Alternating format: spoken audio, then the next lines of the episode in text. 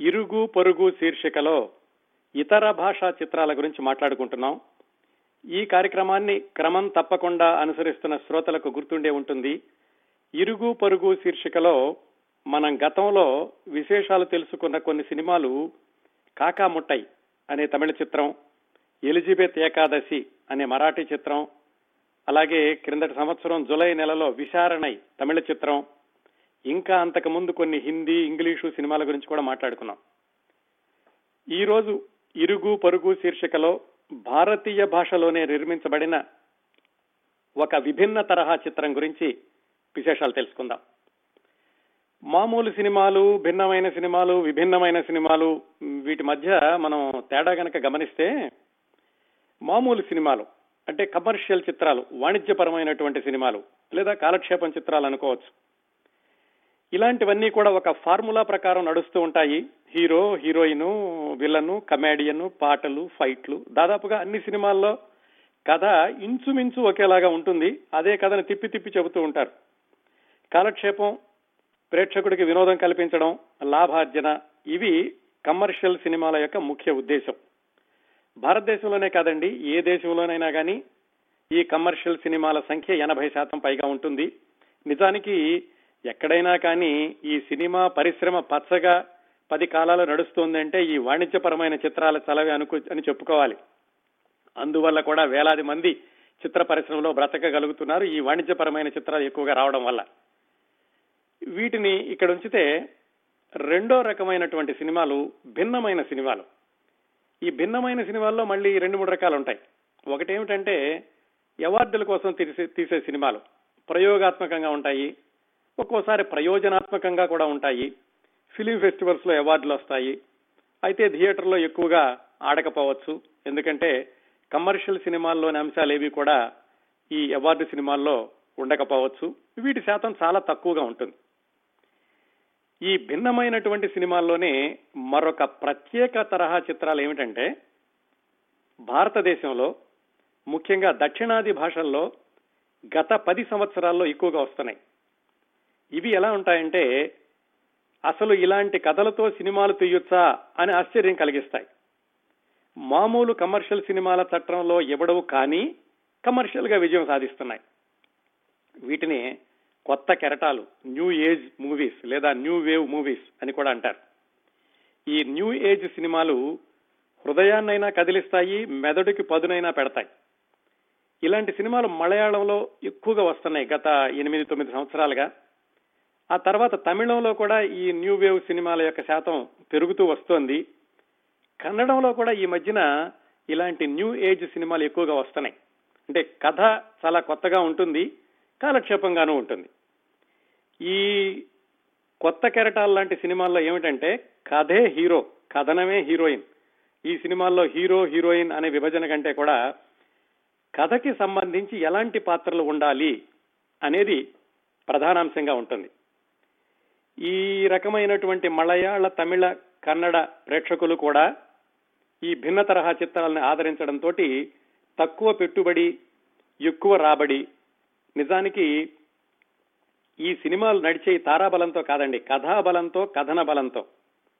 ఎలాగంటే థియేటర్లోకి వెళ్ళినటువంటి ప్రేక్షకుడికి ఈ న్యూ ఏజ్ సినిమాలు చాలా వింతైన వినూత్నమైన ఆహ్లాదకరమైన ఒక్కొక్కసారి చాలా ఆలోచనలకు పదును పెట్టేటటువంటి అనుభూతిని కలిగిస్తున్నాయి. ఫార్ములా కథలతో విసిగిపోయినటువంటి ప్రేక్షకులకి సరికొత్త వినోదాన్ని లేదా ఆలోచన విధానాన్ని జీవితంలో విభిన్నమైనటువంటి పార్శ్వాలని చూపిస్తున్నాయి ఈ న్యూ ఏజ్ సినిమాలు. ఈ సినిమాలకు వెళ్ళేటటువంటి ప్రేక్షకులు కూడా ఏమిటంటే ఈ సినిమాలో హీరో ఎవరు హీరోయిన్ ఎవరు ఎన్ని పాటలు ఉన్నాయని కాకుండా ఈ సినిమాలో కొత్తదనం ఎంత ఉంది అని చూస్తున్నారు. ఇలాంటి సినిమాలకి కొన్ని ఉదాహరణలు చెప్పుకోవాలంటే మలయాళంలో Ustad hotel Charlie Bengaluru days అలాగే షట్టర్ బ్యూటిఫుల్ ఇలాంటివన్నీ కూడా ఈ న్యూ ఏజ్ సినిమాల వర్గంలో చేర్చుకోవచ్చు మలయాళంలో. తమిళంలో కాకముట్టై విశారణై సూదుకావం ముందాసుపట్టి ఆరెంజ్ మిఠాయి ఇలాంటివన్నీ. కన్నడంలో లూసియా గోధిబన్న సాధారణ మైకట్టు ఒలిడివారు కండంటే కెరడు సంపగి ఇలాంటివన్నీ కూడా ఈ న్యూ ఏజ్ సినిమాల కేటగిరీలో మనం వాటిని చూడొచ్చు. ఇలాంటి భిన్నమైన చిత్రాలన్నింటిలోనూ విభిన్నమైన చిత్రం ఈరోజు మనం మాట్లాడుకోబోతున్న కన్నడ చిత్రం. ఈ కన్నడ సినిమా గత సంవత్సరం విడుదలైంది. ఈ సినిమా ఏమిటంటే విడుదలకి ముందే జాతీయంగానూ అంతర్జాతీయంగానూ లెక్కలేనని అవార్డులు గెలుచుకుంది. మళ్ళీ అవార్డు సినిమా అంటే ఇదేదో పాఠం చెప్పే సినిమానో లేకపోతే సమాజంలోని చీకటి కోణాలను చూపించే సినిమానో నెమ్మదిగా సాగదీసినట్లుండేనో సినిమా అని అనుకోవద్దండి. ఈ సినిమాలో పాఠాలు లేవు సందేశాలు లేవు సామాజిక సమస్యల విశ్లేషణ లేదు విషాదం లేదు పేదరికాన్ని గ్లోరిఫై చేయడం లేదు. సినిమా అంతా కూడా సాధారణమైన పాత్రలు. మొదటి నుంచి చివరి వరకు కాలక్షేపంగానే ఉంటుంది. కడుపుబ్బ నవ్వించకపోయినా గిలిగింతలు పెట్టే హాస్యం ఉంటుంది. అదేంటి? కాలక్షేపం సినిమా అయితే మరి అంతర్జాతీయంగాను జాతీయంగాను అన్ని అవార్డులు ఎలా వచ్చాయి? అంటే అదే ఈ సినిమా ప్రత్యేకత. నేను చెప్పబోయే విశేషాల ప్రత్యేకత కూడా. అవార్డులు అంటే ఒక చోట కాదు. ప్రపంచం మొత్తం ఆ మూల నుంచి ఈ మూల వరకు ఏ ఫిలిం ఫెస్టివల్కి వెళ్ళినా కానీ ఈ కన్నడ చిత్రానికి గత రెండు సంవత్సరాల్లో అవార్డుల వరద పంట పండింది. ఉదాహరణకు చెప్పుకోవాలంటే భారతదేశంలోనే national film అవార్డ్స్లో best feature film and Kannada అనే అవార్డు వచ్చింది. అలాగే లొకార్నో ఇంటర్నేషనల్ ఫిల్మ్ ఫెస్టివల్ అని స్విట్జర్లాండ్ జరుగుతుంది.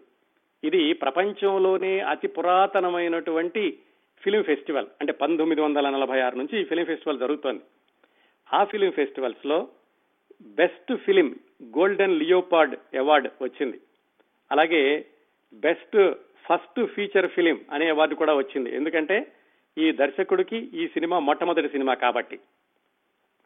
ఈ లొకార్నో ఇంటర్నేషనల్ ఫిలిం ఫెస్టివల్ స్విట్జర్లాండ్లో జరిగే దాంట్లో ఇంకో రికార్డు ఏమిటంటే దాదాపుగా నలభై నాలుగు సంవత్సరాల క్రిందట ఒక కన్నడ సినిమాకి బ్రాంజ్ లియోపాడ్ అవార్డు వచ్చింది. మళ్ళా నలభై రెండు సంవత్సరాల తర్వాత ఆ కన్నడ చిత్రసీమ నుంచి వెళ్ళినటువంటి ఈ సినిమాకి గోల్డెన్ లియోపాడ్ అవార్డు వచ్చింది. ఇంకా లిస్టు చదవాలంటే ఒక పావు గంట పడుతుందండి. Mumbai film festival Morocco international film festival palm spring international film festival Pune international film festival Bengaluru international film festival San Francisco international film festival Karnataka state film awards Shanghai international film festival.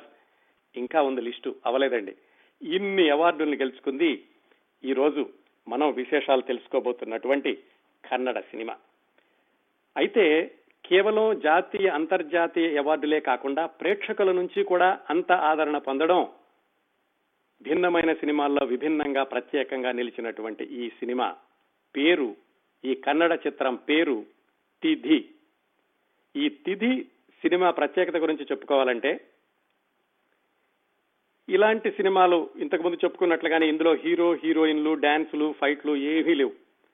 ఆ మాటకు వస్తే ఈ సినిమాలో commercial నటీనటులు అన్న వారు లేరు.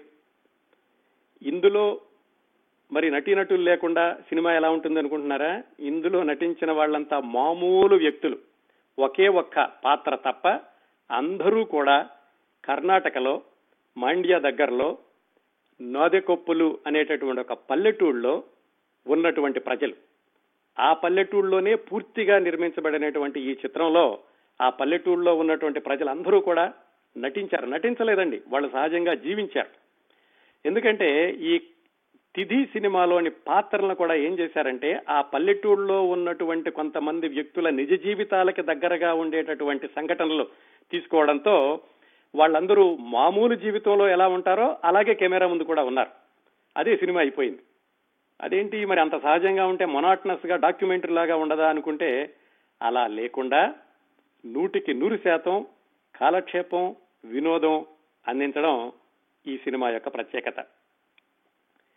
మరి ఇలా మామూలుగా ఉంటూ కూడా కాలక్షేపంగా ఉంటూ కూడా ఎలా ఉంది అంటే అది ఈ సినిమా కథ చెప్పినటువంటి విధానం స్క్రీన్ ప్లే టెక్నిక్ ఈ సినిమా దర్శకుడి వయసు ఈ సినిమా నిర్మించేటప్పుడు ఇరవై నాలుగు సంవత్సరాలు.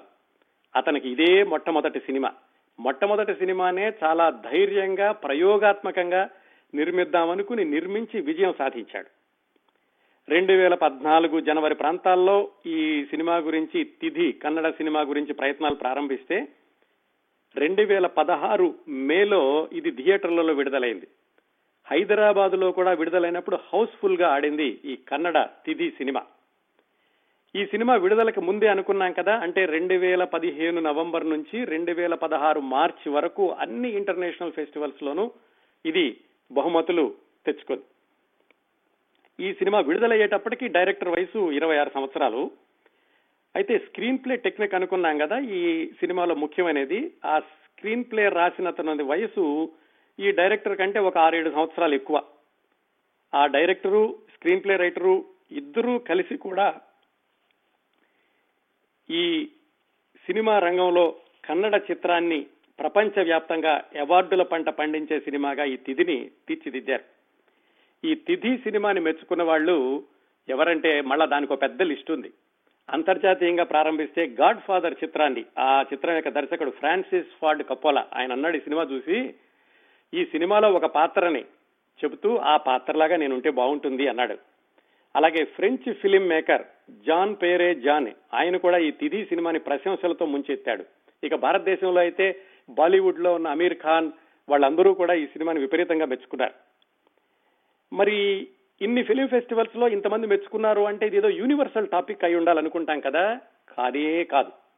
కర్ణాటకలో మారుమూల పల్లెటూళ్ళలో ఒక శతాధిక వృద్ధుడు మరణిస్తే అంటే వంద సంవత్సరాలు దాటినట్టు వృద్ధుడు మరణిస్తే మరణించిన రోజు నుంచి పదకొండవ రోజు ఆయన యొక్క పెద్ద కర్మ అంటే తిథి అది జరిగేటప్పుడు ఆ పదకొండు రోజుల్లో జరిగినటువంటి సన్నివేశాలు సంఘటనలు అది ఈ సినిమా కథ. మరి పల్లెటూరి వాతావరణం పల్లె ప్రజల జీవితాలు పదకొండో రోజు కర్మ ఇవన్నీ విదేశీయులకి చాలా కొత్తగా ఉంటుంది కదా. అయినా కానీ వాళ్ళందరినీ కూడా ఆకట్టుకు ఆకట్టుకుంది ఈ సినిమా. అదే ఇరవై నాలుగేళ్ళ దర్శకుడు ముప్పై ఏళ్ళ స్క్రీన్ ప్లే రైటరు కలిసి సాధించిన వినూత్న విజయం. ఎందుకంటే కథ చెప్పడంలో నిజాయితీ ఉంది సహజత్వం ఉంది. ఈ సినిమా చూస్తుంటే మనకి తొలకరి చినుకుల తర్వాత వచ్చేటటువంటి కల్మషం లేని ఆ మట్టి పరిమళాలు ఉంటాయి చూసారా? అలా అనిపిస్తూ ఉంటుంది ఈ సినిమా చూస్తుంటే. ఈ థియేటర్లో కూర్చుని చూడడం మొదలు పెడితే ఒక ఐదు నిమిషాల తర్వాత ఒక ప్రొజెక్టర్ ఉంది. ఆ ప్రొజెక్టర్ తెర మీద సినిమా వేస్తోంది. మనం సినిమా చూస్తున్నాము అన్న విషయాన్ని పూర్తిగా మర్చిపోతాం. పల్లెటూరి ఆ ప్రజాజీవనంతో ఏమాత్రం పరిచయం ఉన్న వాళ్ళైతే ఒక నిమిషంలోనే ఆ సినిమాలోకి వెళ్ళిపోతారు. మిగతా వాళ్ళు కూడా ఒక ఐదు నిమిషాల్లో మనం ఆ పల్లెటూళ్ళకి వెళ్ళిపోతాం. సినిమా అయ్యే వరకు కూడా ఆ పల్లెటూరు ప్రజలతో కలిసి మనం కూడా ప్రయాణిస్తూ ఉంటాం. రెండు గంటల పాటు పూర్తిగా వినోదాన్ని ఆస్వాదిస్తాం. ఇంత చెప్పాను కదా ఈ సినిమా తిథి కన్నడ చిత్రం క్రిందటి సంవత్సరం విడుదలైంది. మరొక్క ప్రత్యేకత చెప్పి సినిమా కథ ఏమిటో చూద్దాం. ఈ సినిమాలో తిథి కన్నడ సినిమాలో మొట్టమొదటి దృశ్యంలో కనిపించే పాత్రధారి వయసు తొంభై ఏడు సంవత్సరాలు. తప్పు చెప్పడం లేదండి. తొంభై ఏడు సంవత్సరాల వృద్ధుడి మీద మొట్టమొదటి షాట్ తీశారు ఈ కన్నడ తిథి సినిమాలో. బహుశా భారతీయ సినిమా తెర మీద కనిపించిన అత్యధిక వయసు గల నటుడు ఇతడే అయ్యుంటాడేమో మరి నాకు తెలిసినంత వరకు. ఈ సినిమాలో అతని పాత్ర వయసు నూట ఒక్క సంవత్సరాలు. సెంచరీ గౌడ అంటారు ఆ పాత్రని. నిజ జీవితంలో తొంభై ఏడు సంవత్సరాలు ఉన్నటువంటి ఈ ఈ వృద్ధుడు బహుశా ఇప్పుడు తొంభై తొమ్మిది సంవత్సరాలు ఇప్పుడు కూడా ఉన్నాడండి మీరు యూట్యూబ్లో చూడొచ్చు అతన్ని. ఇతను తొంభై ఐదు సంవత్సరాల వయసు వచ్చే వరకు కూడా సునాయాసంగా చెట్లు ఎక్కేవాడట. ఈ పాత్రను చూసే ఆ గాడ్ ఫాదర్ డైరెక్టర్ అన్నాడు ఇతనిలాగా ఉండగలిగితే చాలు నేను అని. ఇన్ని ప్రత్యేకతలు విశేషాలు తెలుసుకున్నాం కదా. మరి అసలు సినిమా కథ ఏమిటో క్లుప్తంగా చూద్దాం. అంతా మామూలుగా ఉందని చెప్తున్నాను. కానీ చాలా చోట్ల అవార్డులు వచ్చినాయి. ఇందులో ఏమాత్రం సందేశాలు కానీ మెసేజెస్ కానీ చాలా సుదీర్ఘమైనటువంటి విషాదాలు కానీ అలాంటివి కూడా ఏమీ లేవు. పూర్తి కాలక్షేపంగా ఉండే ఈ రెండు గంటల సినిమా ఒక మారుమూల కుగ్రామంలో అదే నదే కొప్పులు అనేటటువంటి ఊళ్ళో జరిగినటువంటి కథ ఆ ఊళ్ళోనే తీసినటువంటి కథ. ఆ ఊరు ఎలా ఉంటుందంటే నాగరికత ఛాయలు ఏమాత్రం సోకవు అసలు సిసలైన పల్లెటూరు అందరూ కూడా కూలీనాలి చేసుకునే వాళ్ళే ఆ ఊళ్ళో ఒక సన్నకారు రైతు కుటుంబం. ఆ రైతు కుటుంబం చుట్టూతా ఈ కథ నడుస్తూ ఉంటుంది. ఈ రైతు కుటుంబంలో జరిగినటువంటి సంభాషణ సంఘటనలు సన్నివేశాలు చెప్పుకోవడానికి ముందుగా ఈ సినిమా ఏమిటంటే నాలుగు తరాల వాళ్ళు ఉంటారు. అంటే ఈ చనిపోయినటువంటి వంద సంవత్సర నూట ఒక్క సంవత్సరాల వృద్ధుడు అతని అబ్బాయి ఆ తర్వాత అబ్బాయి ఆ తర్వాత అబ్బాయి నాలుగు తరాల వాళ్ళు ఉంటారు. కథ మనం చూస్తుంటే ఏ ఎటు నుంచి ఎటైనా చూడొచ్చు కానీ నేను మీకు చెప్పేటప్పుడు సులువుగా ఉండడానికని ముందుగా ఏదో ఒక రిఫరెన్స్ పాయింట్తో మొదలు పెడతాను. అది ఎక్కడంటే తమ్మన్న అనేటటువంటి యాభై సంవత్సరాల రైతు అక్కడ ప్రారంభిస్తాను ఈ తమ్మన్నకి యాభై సంవత్సరాలు అనుకున్నాం కదా అతను ఒక కొడుకు ఉన్నాడు పదిహేను పదహారు సంవత్సరాలు. అభి అల్లరి చిల్లరగా తిరుగుతుంటాడు ఏం పని పాట ఏం ఉండదు. ఏదో ఫ్రెండ్స్తో కలిపి ఇసుక తీసుకురావడం అడవుల్లో చెట్లు కొట్టడం ఇలాంటి పనులు చేస్తూ ఉంటాడు. ఈ తమ్మಣ್ణ అనే యాభై సంవత్సరాల సన్నకారు రైతుకి తండ్రి ఉన్నాడు. ఆ తండ్రి వయసు డెబ్బై ఐదు సంవత్సరాలు ఎనభై సంవత్సరాలు. అతన్ని గడ్డప్ప అంటారు. ఎందుకంటే గడ్డం పెంచుకుని ఉంటాడు ఏమి తైల సంస్కారం లేని జుట్టు ఇంట్లో ఎప్పుడు ఉండడం. ఎప్పుడు ఊరి బయట తిరుగుతూ ఉంటాడు హడావిడిగా. జేబులో బ్రాందీ సీసా ఉంటుంది వాళ్ళ వాళ్ళ దగ్గర డబ్బులు తీసుకుంటాడు బీడీలు కాలుస్తుంటాడు హడావిడిగా ఒక ఊరు నుంచి ఒక ఊరు వెళ్తుంటాడు కానీ ఇంటికి మాత్రం రాడు. అతను తమ్మన్న యొక్క నాన్న. ఇప్పుడు ముగ్గురు గురించి తెలుసుకున్నాం తమ్మಣ್ణ అతని కొడుకు పదిహేను సంవత్సరాలు అతని నాన్న డెబ్బై ఐదు సంవత్సరాలు గడ్డప్ప వాళ్ళ నాన్న పేరు. ఈ ముగ్గురికి కలిసి అంటే ఈ గడ్డప్పకి ఒక తండ్రి ఉన్నాడు. అతనే మనం మొట్టమొదట్లో చెప్పుకున్న సెంచరీ గౌడ. అతను నూట ఒక్క సంవత్సరాలు చుట్టుపక్కల ఊళ్ళందరూ కూడా వందేళ్ళు దాటిందని అతను సెంచరీ గౌడ అంటూ ఉంటారు. అతను చనిపోవడంతో ఈ సినిమా మొదలవుతుంది. అంటే చనిపోవడం అంటే చనిపోవడానికి ముందు ఒక అసలు సినిమా మొట్టమొదటి షాట్లోనే ఎలాగంటే ఈ సెంచరీ గౌడ అనే ముసలతను పల్లెటూళ్ళలో ఓ రచ్చబండ దగ్గర కూర్చుని ఉంటాడు. సాధారణంగా పల్లెటూరి జీవనం అలవాటు ఉన్న వాళ్ళకి తెలిసి ఉంటుంది. ఈ బాగా వయసు ఉన్న వాళ్ళు ఏం చేస్తారంటే అక్కడ కూర్చుని వచ్చే పోయే వాళ్ళందరినీ ఏదో ఒకటి తిడుతూ ఉంటామో లేకపోతే ఏదో ఒక వ్యాఖ్యానం చేస్తూ ఉంటామో చేస్తారు. అలాగా ఈ సెంచరీ గౌడ సినిమా మొదట్లో ఊరి మధ్యలో కూర్చుని వచ్చే పోయే వాళ్ళందరినీ ఏదో కామెంట్లు చేస్తూ ఉంటాడు. ఎరా అంత సోగ్గా బయటకు వెళ్తావు? నీ పెళ్ళం ఇంకా లేచిపోలేదా? అని ఒక అతను తిడతాడు. ఒక అమ్మాయి ఈ గేదెలు తోలుకుంటూ ఏమే గేదెలను తోలుకుంటూ వస్తున్నావు? ఇంట్లో కూర్చోవచ్చు కదా? మీ ఆయన లేడా? అంటాడు.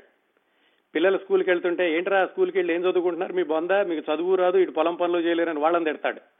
ఇలా ఒక రెండు నిమిషాల పాటు అందరూ తిట్టి లేచి ఇంటికి వెళుతూ ఉంటుంటే అక్కడ కుప్పగొలి పడిపోతాడు. అది రెండున్నర నిమిషాల సినిమా. ఆ పడిపోగానే చుట్టుపక్కల వాళ్ళు ఎవరో చూస్తారు. అయ్యయ్యో సెంచరీ గౌడ పడిపోయాడని దగ్గరకు వచ్చి చూసి చనిపోయాడు అంటారు. దాంతో ఆ సెంచరీ గౌడ చనిపోవడంతో ఈ సినిమా మొదలవుతుంది. ఆ సరే ఊళ్ళో వాళ్ళందరికీ తెలుస్తుంది. ఊళ్ళో వాళ్ళందరూ వచ్చి ఈ సెంచరీ గౌడ యొక్క కొడుకేమో ఆ గడ్డ పాత్ర ఊరంతా తిరుగుతుంటాడు. తెలియదు కదా? మనం మొట్టమొదట్లో చెప్పుకుని ఉంటాడు రిఫరెన్స్ పాయింట్ తమ్మన్న అంటే ఈ సెంచరీ గౌడకి మనవడవుతాడు యాభై ఏళ్ళ వయసు. అతనికి చెబుతారు ఇలా మీ తాత చనిపోయాడని. సరే ఆ దహన కార్యక్రమాలకు కావాల్సినవో చేస్తారు. కానీ అతనికి దహన కార్యక్రమాలు చేయడానికి వాళ్ళ కొడుకున్నాడు కదా గడ్డప్ప అతన్ని తీసుకురావాలి అని తమ్మన్నకి చెబుతారు. వీళ్ళందరిలోకి కొంచెం బాధ్యత ఉన్నతని తమ్మన్న అనేటటువంటి యాభై సంవత్సరాల రైతు మాత్రమే. మరి ఆ తండ్రిని ఎక్కడ తీసుకొస్తాడు? అతనే ఊరంతా తిరుగుతూ ఉంటాడు కదా ఎక్కడ దొరకడు? సరే మొత్తానికి ఎలాగో పోయి ఊళ్ళో వాళ్ళు పట్టుకుని ఆ ముసలాన్ని తీసుకొచ్చి అరే మీ నాన్న చచ్చిపోయాడు అంటే పోతే పోనీలే అంటాడు.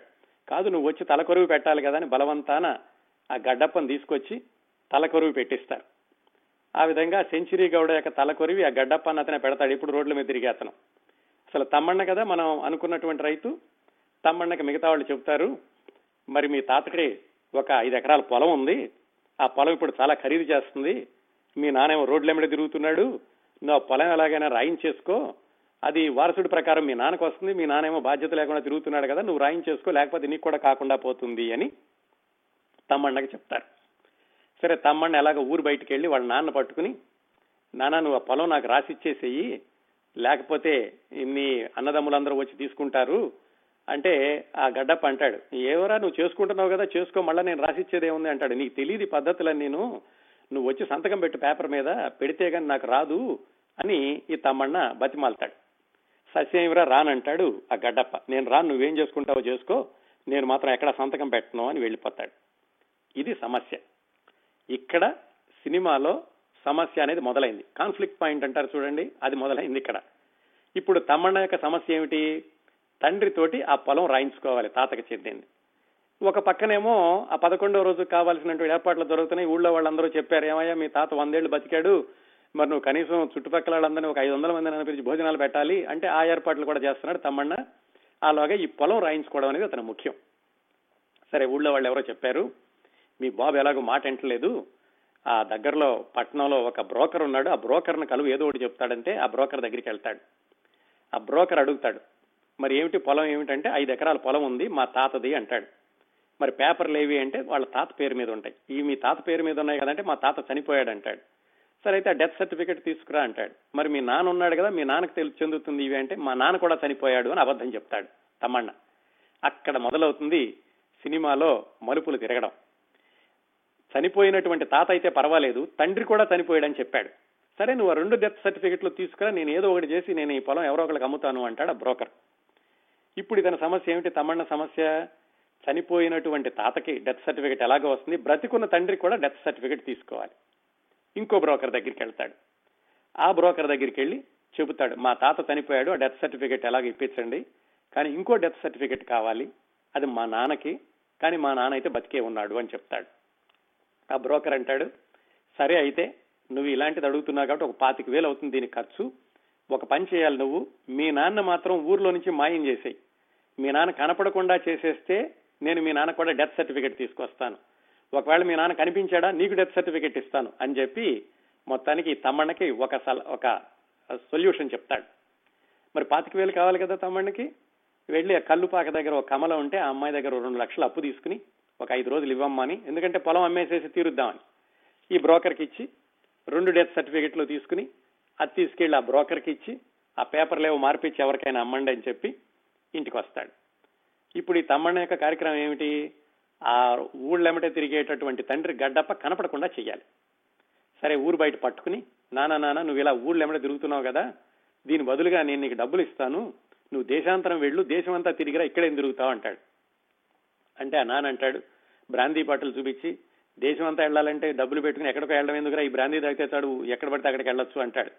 అలా కాదు నేను చెప్తున్నాను విను నీకు డబ్బులు ఇస్తాను శుభ్రంగా తిరిగిరా దేశం అంతాను అని చెప్పి ఒక సంచిలో బట్టలు పెట్టి చక్కగా బ్రష్ అది పెట్టేసి నాన్న ఈ డబ్బులు తీసుకుని నువ్వు బస్సు ఎక్కి వెళ్ళిపో మళ్ళీ రావద్దు ఆరు నెలల వరకు అంటాడు. ఏంట్రా నీకు ఇంత ప్రేమ వచ్చింది నా మీద అంటే నువ్వు మరి దేశాలు తిరగాలంటున్నావు కదా ఎలాగైనా వెళ్ళిపో అని చెప్పేసి బస్సు ఎక్కించి పంపిస్తాడు. అది అతను వెళ్ళిపోయాడు కాబట్టి ఇప్పుడు అతను డెత్ సర్టిఫికెట్లు ఇచ్చాడు ఆ పొలం కొనేవాడికి కూడా ఇబ్బంది లేకుండా ఉంటుంది. ఇది తమ్మన్న యొక్క అభిప్రాయం ఆ తమ్మన్న యొక్క ప్రణాళిక. సరే ఆ ముసలాయన బస్ ఎక్కి వెళ్ళాడు. ఇప్పుడు తమ్మన్నకి ఏమిటి ఆ సిటీలో డెత్ సర్టిఫికెట్లు తీసుకున్నటువంటి బ్రోకరు ఆ పొలం కొనే వాళ్ళని తీసుకురావాలి ఈ పొలానికి బేరం రావాలి. సరే ఒక రోజు వచ్చాడు అతను. పొలం చూశాడు. ఐదు ఎకరాలు నీకు ఐదు నాలుగు లక్షలు ఇరవై లక్షలు వస్తాయని చెప్పాడు. తమ్మన్న చాలా ఆనందించాడు. సరే ఈ పనేదో ఈ తాతకి తిది జరిగిపోతే బాగుండని ఆ ప్రయత్నాల్లో ఉన్నాడు. ఇది ప్రధానమైనటువంటి కథ.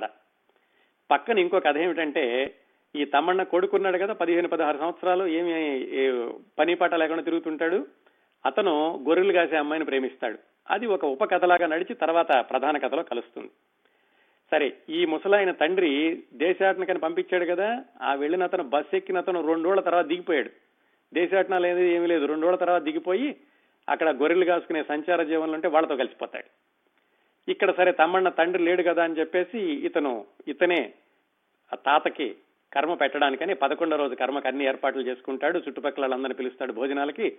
ఇంకేముంది? తండ్రి కనపట్టకుండా వెళ్ళిపోయాడు కదా పర్వాలేదు. ఆ బ్రోకర్ వస్తాడు. బ్రోకర్ కొనేసి ఇరవై లక్షలు ఇస్తాడని ఆనందంతో తాతకి కర్మ పెట్టడానికని పదకొండో రోజున కూర్చున్నాడు. ఊళ్ళో వాళ్ళందరూ తిడుతున్నారు. ఏమయ్యా నీ బాబు ఏమైపోయాడు? నువ్వు వెళుతున్నావేంటి మీ తాతకి అని. మా నాన్న ఎలాగో కనపట్టలేదు కదా ఎప్పుడు అలాగే పోయి ఉంటాడులే అన్నాడు. సరిగ్గా ఆ పొలంలో ఒకవైపు ఇతనేమో కర్మ పెడుతూ ఉంటాడు తాతకి రెండో వైపు ఏమో బ్రోకర్ అందరిని తీసుకొచ్చాడు ఈ పొలం అమ్మేసేయడానికి ఇరవై లక్షలు ఇవ్వడానికి సూట్ కేసులో డబ్బులు కూడా తీసుకొచ్చాడు. అప్పుడు ఒక అనూహ్యమైనటువంటి మలుపు కథలో ఆ మలుపుతోటి చిట్ట చివరి పది నిమిషాల్లో ఊహించనటువంటి మలుపులతోటి కథ పతాక సన్నివేశానికి చేరుకుంటుంది. ఆ మలుపు ఏమిటి?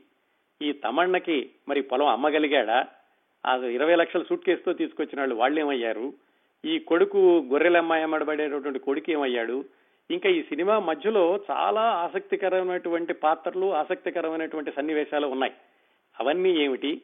ఈ తిది సినిమా మరి అంతర్జాతీయంగా అంతమందిని ఆకర్షించిందంటే దీని యొక్క స్క్రీన్ ప్లే టెక్నిక్ ఎలా ఉంది? ఇవన్నీ కూడా మీరు వెండి తెర మీద చూసి తెలుసుకుంటే బాగుంటుంది. ఈ సినిమాలో ఈ కన్నడ తిథి సినిమాలో ఇంకోటి ఏమిటంటే ఎక్కడ పాటలు లేవు. పాటల సంగతి పక్కన పెట్టండి అసలు. కనీసం నేపథ్య సంగీతం కూడా లేదు. చాలాసార్లు చెప్పుకున్నాం మనం నేపథ్య సంగీతం అనేది కథని చాలాగా ఎలివేట్ చేస్తుంది ప్రేక్షకుల్ని ఆ మూడ్లోకి తీసుకెళ్తుంది అని. ఎక్కడ ఒక సెకండ్ కూడా బ్యాక్గ్రౌండ్ మ్యూజిక్ లేదు. మరి ఏముంది అంటే సినిమా అంతా కూడా పల్లెటూళ్ళలో కదా జరిగేది? సహజ సిద్ధమైనటువంటి ధ్వనులు.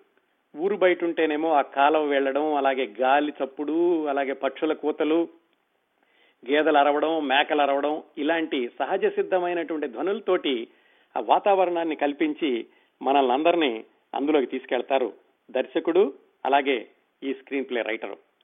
వాళ్ళిద్దరికీ కూడా వాళ్ళ ప్రతిభకి మనం సినిమా చూసి జోహార్లు చెబుతాం కానీ అంతకు ముందే అంతర్జాతీయంగా ఆ జడ్జిలు వాళ్ళందరూ కూడా జోహార్లు చెప్పేశారు.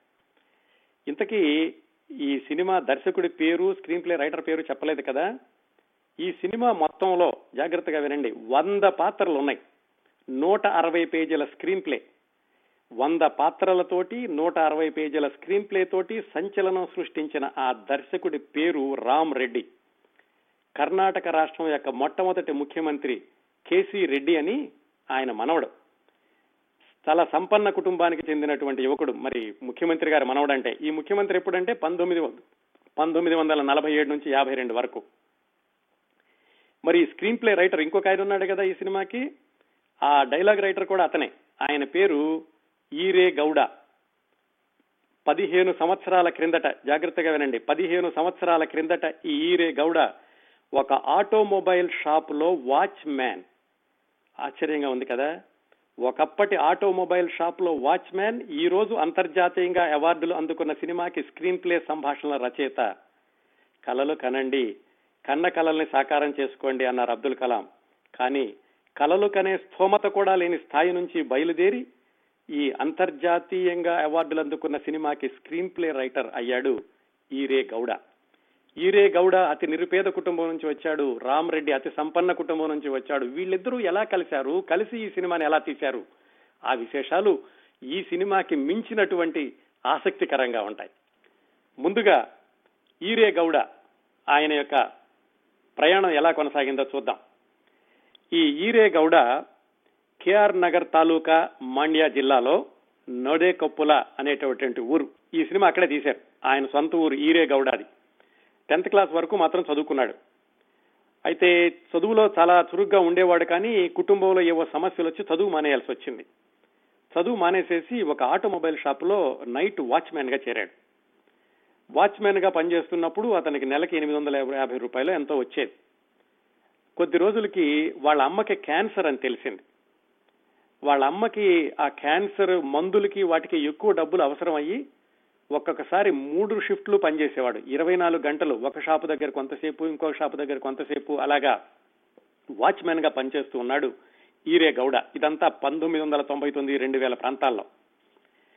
సరే అలా పనిచేస్తూ ఉంటే ఆ అమ్మకి జబ్బు కూడా చాలా తీవ్రతరమై? ఎక్కువ డబ్బులు అవసరమైంది.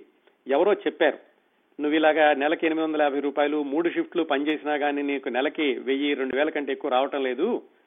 ఇక్కడికంటే కూడా బెంగళూరులో ఎక్కడైనా ఉద్యోగం చూపిస్తానరా? అక్కడైతే కొంచెం ఎక్కువ డబ్బులు వస్తాయని రెండు వేల సంవత్సరంలో ఎవరో పాపం తెలిసిన ఆయన జాలేసి ఈ ఈరే గౌడాని అతని వయసు అప్పుడు పద్దెనిమిది సంవత్సరాలు. ఆ ఈరే గౌడాని బెంగళూరు తీసుకెళ్ళి ఒక పెద్ద మనిషి దగ్గర వాచ్మెన్గా పెట్టాడు. ఆ పెద్ద మనిషికి చాలా బిజినెస్లు ఉన్నాయి. ఆయన పేరు ప్రతాప్ రెడ్డి. ఈ ప్రతాప్ రెడ్డి గారు ఎవరంటే కర్ణాటక మొట్టమొదటి చీఫ్ మినిస్టర్ కేసీ రెడ్డి గారి అబ్బాయి. ఆయనకేవో ఇండస్ట్రీస్ ఉన్నాయి. ఆయన ఇండస్ట్రీస్లో ఎక్కడో ఒక చోట వాచ్మెన్గా పెట్టించారు అక్కడ ఈ పద్దెనిమిది సంవత్సరాల ఈరే గౌడ వాచ్మెన్గా చేరినప్పుడు ప్రతాప్ రెడ్డి గారి అబ్బాయి రామ్ రెడ్డి. ఆయనతోటి స్నేహం కుదిరింది అతని వయసు ఎంత? పదకొండు సంవత్సరాలు. ఈ పద్దెనిమిది సంవత్సరాల వాచ్మెన్గా పనిచేస్తున్న ఈరే గౌడకేమో ఇంగ్లీష్ రాదు. పదకొండు సంవత్సరాల రామ్ రెడ్డికేమో ఇది ప్రతాప్ రెడ్డి గారి అబ్బాయి ఓనర్ గారి అబ్బాయి. అతనికి కన్నడం ఎక్కువగా రాదు. భాష రాకపోయినప్పటికీ ఇద్దరు కూడా మంచి మిత్రులయ్యారు ఏదో సాయంకాలం పూట ఆయన ఫ్యాక్టరీకి వచ్చేవాడు ఇతని ఇంటికి వెళ్ళేవాడు. మొత్తానికి ఇద్దరు కలిసి ఆడుకోవడం క్రికెట్ ఆడడం బంతులు ఆడడం ఇలాంటివో చేస్తూ ఉండేవాళ్ళు. ఎందుకంటే నాన్నగారి ఫ్యాక్టరీలో పనిచేసేటటువంటి కుర్రవాడు కొంచెం తన వయసుకు దగ్గరగా ఉన్నవాడని ఈ రామరెడ్డి ఈరే గౌడాకి దగ్గరయ్యాడు. అలాగా వాళ్ళ ఇద్దరి మధ్యన స్నేహం పెరుగుతూ ఉండగా ఈరేగౌడాకి ఊరు నుంచి కబురు వచ్చింది మీ అమ్మ చనిపోయింది క్యాన్సర్ తోటి దాంతో అతను చాలా బాధపడి ఇంకెందుకు ఇక్కడ ఉద్యోగం చేయడం బెంగళూరులోను? ఊరు వెళ్ళిపోయి అక్కడే ఏదో ఒకటి చేసుకుందాంలే అని ఊరు వెళ్ళిపోతాను అని ప్రతాప్ రెడ్డి గారికి చెప్పాడు. ఆ విషయం చిన్నపిల్లాడైనటువంటి ఆ రామరెడ్డికి తెలిసింది. అంటే మహా పన్నెండు పదమూడు సంవత్సరాలు ఉంటాయేమో అతనికి. తెలిసి ససేమిరా ఈరేగౌడాన్ని పంపించడానికి వీల్లేదు. ఎందుకంటే నాకు మంచి మిత్రుడయ్యాడు. నువ్వు ఎలాగైనా సరే ఇక్కడే కావాలంటే ఇంకొక మంచి ఉద్యోగం ఇప్పించు అని వాళ్ళ నాన్నతో చెప్పాడు ఆ కుర్రవాడు. దాంతో ఆయన కూడా కుర్రవాడు అడుగుతున్నాడు కదా అని అతను కూడా కొంచెం జాలేసి ఆ ప్రతాప్ రెడ్డి గారికి ఈరే గౌడని నువ్వు ఎలాగైనా ఊరెళ్ళినా సరే ఏదో ఒకటి చేసుకుంటావు కదా వ్యవసాయం అదీను నీకు ఎక్కువ డబ్బులు వచ్చేలాగా చూస్తాను ఇక్కడే ఉండు అని ఆ ప్రతాప్ రెడ్డి గారి భార్య అనితా రెడ్డి గారని ఆవిడ చాలా పేరున్నటువంటి సంఘ సేవకురాలు. ఆవిడకి సమాజ సేవ చేయడంలో చాలా ఆఫీసులు చాలా సంస్థలు ఉన్నాయి. ఆ కర్ణాటకలోను ఆంధ్రప్రదేశ్లోను కూడా ఉన్నటువంటి ముఖ్యంగా ఈ గుడిసె వాసులకి నిరుపేదలకి చాలా సహాయం చేస్తూ వాళ్ళ యొక్క పురోభివృద్ధికి తోడ్పడుతూ ఇలాంటి పనులని చేస్తున్నారు అనితారెడ్డి గారు. ఆవిడ దగ్గర ఆఫీస్ బాయ్ కింద ప్రమోట్ చేసి ఈరే గౌడని ఆఫీసులో అనితారెడ్డి గారు ఆఫీసులో ఆఫీస్ బాయ్ కింద పెట్టాడు ప్రతాప్ రెడ్డి అని ఆయన. సరే రామరెడ్డి కూడా కుర్రవాడు ఇక్కడే ఉన్నాడు కదా అని వాళ్ళ ఆటలు పాటలు కొనసాగుతూ ఉన్నాయి. ఆ అనితారెడ్డి గారి ఆఫీసులో ఆఫీస్ బాయ్గా పనిచేస్తున్నప్పుడు ఉండడానికి వేరే ఇల్లు కూడా లేదు ఈరే గౌడకి. అందుకని ఆఫీస్ అయిపోయాక ఆఫీసులోనే పడుకునేవాడు. ఆఫీసులో పడుకుంటే అందరూ వెళ్ళిపోయేవాళ్ళు అక్కడేవో బాక్సులు ఉండే అందరూ ఏవో టైప్ చేస్తుండేవాళ్ళు. తర్వాత ఎవరో చెప్పారు ఇదే కంప్యూటర్ అని. అనితారెడ్డి గారిని ఒకసారి అడిగాడు అమ్మ మీరు వెళ్ళిపోయాక నేను ఏదైనా ఒక కంప్యూటర్ ఇవ్వండి నేను నేర్చుకుంటాను అని. ఆవిడ కూడా ఏంటంటే అప్పటికే ఆవిడ సంఘసేవలోనూ ఇలా పేదల్ని ఉద్ధరించేటటువంటి కార్యక్రమాల్లో ఉన్నారు కాబట్టి కుర్రాళ్ళు అడుగుతుంటే చాలా ఆనందం వేసి ఆవిడ సరే అని చెప్పి ఒక కంప్యూటర్ ఇచ్చింది. దాంతో ఈ ఈరే గౌడ సాయంకాలం పూట అందరూ వెళ్ళిపోయాక ఆ కంప్యూటర్ తోటి సొంతంగా కుస్తీ పట్టి ఎలాగైతే దానిలో ఎలాగో డాక్యుమెంట్స్ క్రియేట్ చేయడం ఇలాంటివన్నీ నేర్చుకున్నాడు. అది నేర్చుకున్నాడని తెలిసి అనితారెడ్డి గారు ఈరే గౌడకి ఇరవై ఇరవై రెండేళ్ళు ఉంటాయి అప్పటికి. ఆయనకి డేటా ఎంట్రీ ఆపరేటర్గా మరి కొంచెం ప్రమోషన్ ఇచ్చారు. ఆ ఈరే గౌడ కుర్రవాడ రామరెడ్డి వీళ్ళిద్దరూ వయసుతో పెరుగుతున్నారు వాళ్ళ స్నేహం పెరుగుతోంది వాళ్ళు కూడా కలిసి ఆడుకుంటున్నారు ఆలోచనలు పంచుకుంటున్నారు. అలా పెరుగుతూ ఉండగా ఈ మధ్యలో సునామీ వచ్చింది రెండు వేల నాలుగులో. ఆ సునామీ వచ్చినప్పుడు అనితారెడ్డి గారు ఆ చుట్టుపక్కల ఉన్న ఊళ్ళందరికీ కూడా సహాయం చేయడానికి వెళ్ళినప్పుడు ఈ ఈరే గౌడాన్ని తనతో పాటు తీసుకెళ్ళి అప్పట్లో డేటా ఎంట్రీ ఆపరేటర్ కదా తీసుకెళ్ళి అతనితోటి కెమెరా ఇవన్నీ మోయడం ఇలాంటివన్నీ నేర్పారు. దాంతో కెమెరా అంటే ఆసక్తి ఏర్పడింది ఈరే గౌడకి. ఆ కెమెరా ఆపరేట్ చేయడం ఎలాగో పక్క నుంచి నేర్చుకున్నాడు. అక్కడ నుంచి వచ్చాక కంప్యూటర్లో ఆ వీడియోలు పెట్టడం వాటిని ఎడిటింగ్ చేసుకోవడం ఇవన్నీ కూడా తనంతట తన సొంతగా నేర్చుకున్నాడు. దాంతో అతనికి కాస్త ఈ వీడియో ఎడిటింగ్ సినిమాలు ఇలాంటి వాటి మీద ఆసక్తి వచ్చింది ఈరే గౌడకి. ఇంకా అతను డేటా ఎంట్రీ ఆపరేటర్ గాను మిగతా పనులు చేస్తూ అనితారెడ్డి గారి ఆఫీస్లో ఉన్నాడు. రామరెడ్డి అప్పుడప్పుడు కలుస్తూ ఉన్నాడు. ఈలోగా రామరెడ్డికి పద్దెనిమిది పంతొమ్మిది సంవత్సరాల వయసు వచ్చింది. ఢిల్లీలో చదువుకోవడానికని వెళ్ళాడు. సెంట్ స్టీఫెన్స్ కాలేజ్ చాలా ప్రతిష్టాత్మకమైన కాలేజీలో ఎకనామిక్స్ చదువుకోవడానికి వెళ్ళాడు. అక్కడ చదువుకునే రోజుల్లోనే ఈ Ram Reddy it's raining in Maya అని ఒక ఇంగ్లీష్ నవల్ రాశాడు. అది ఇప్పుడు కూడా మీకు దొరుకుతుంది.